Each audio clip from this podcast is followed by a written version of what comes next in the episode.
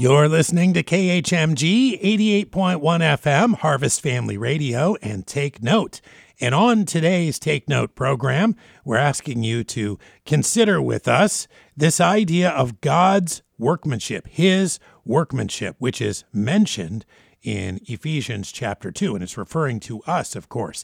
It's talking about God's direct involvement in shaping us. And first, in this passage, we're talking about our salvation. And when we come to know Christ, things distinctively change for us. In fact, everything changes for us. And these first three verses talk about it. It says that at one time we had our lifestyle characterized by living by the lusts of our flesh and fulfilling the desires of the flesh. This is in verse 3. And of the mind, it says, we were by nature children of wrath, even as others. We were just like the world. But God, who is rich in mercy, for his great love, wherewith he loved us. You see, we have all these things happening before we know Christ. And then these two words come up, but God. And his mercy is highlighted, and his love is highlighted, and the change that happens in us is highlighted. Even when we were dead in sins, it says in verse 5, hath quickened us together with Christ.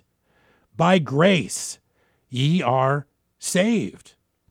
Despite the fact that we were dead in sins, he has quickened us. He's made us alive again, and He has done so by grace, and has raised us up together, verse 6, and made us sit together in heavenly places in Christ Jesus.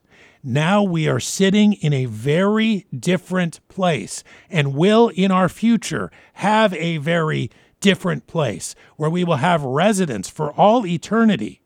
And it's because we are in Christ. You see, we are His workmanship, and God has had direct involvement in shaping us.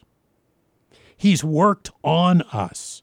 And it started with this topic of salvation that we've started with today in Ephesians chapter 2. This is KHMG 88.1 FM, Harvest Family Radio, His workmanship.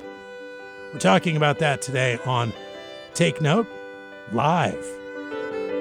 Come, let us worship and bow down.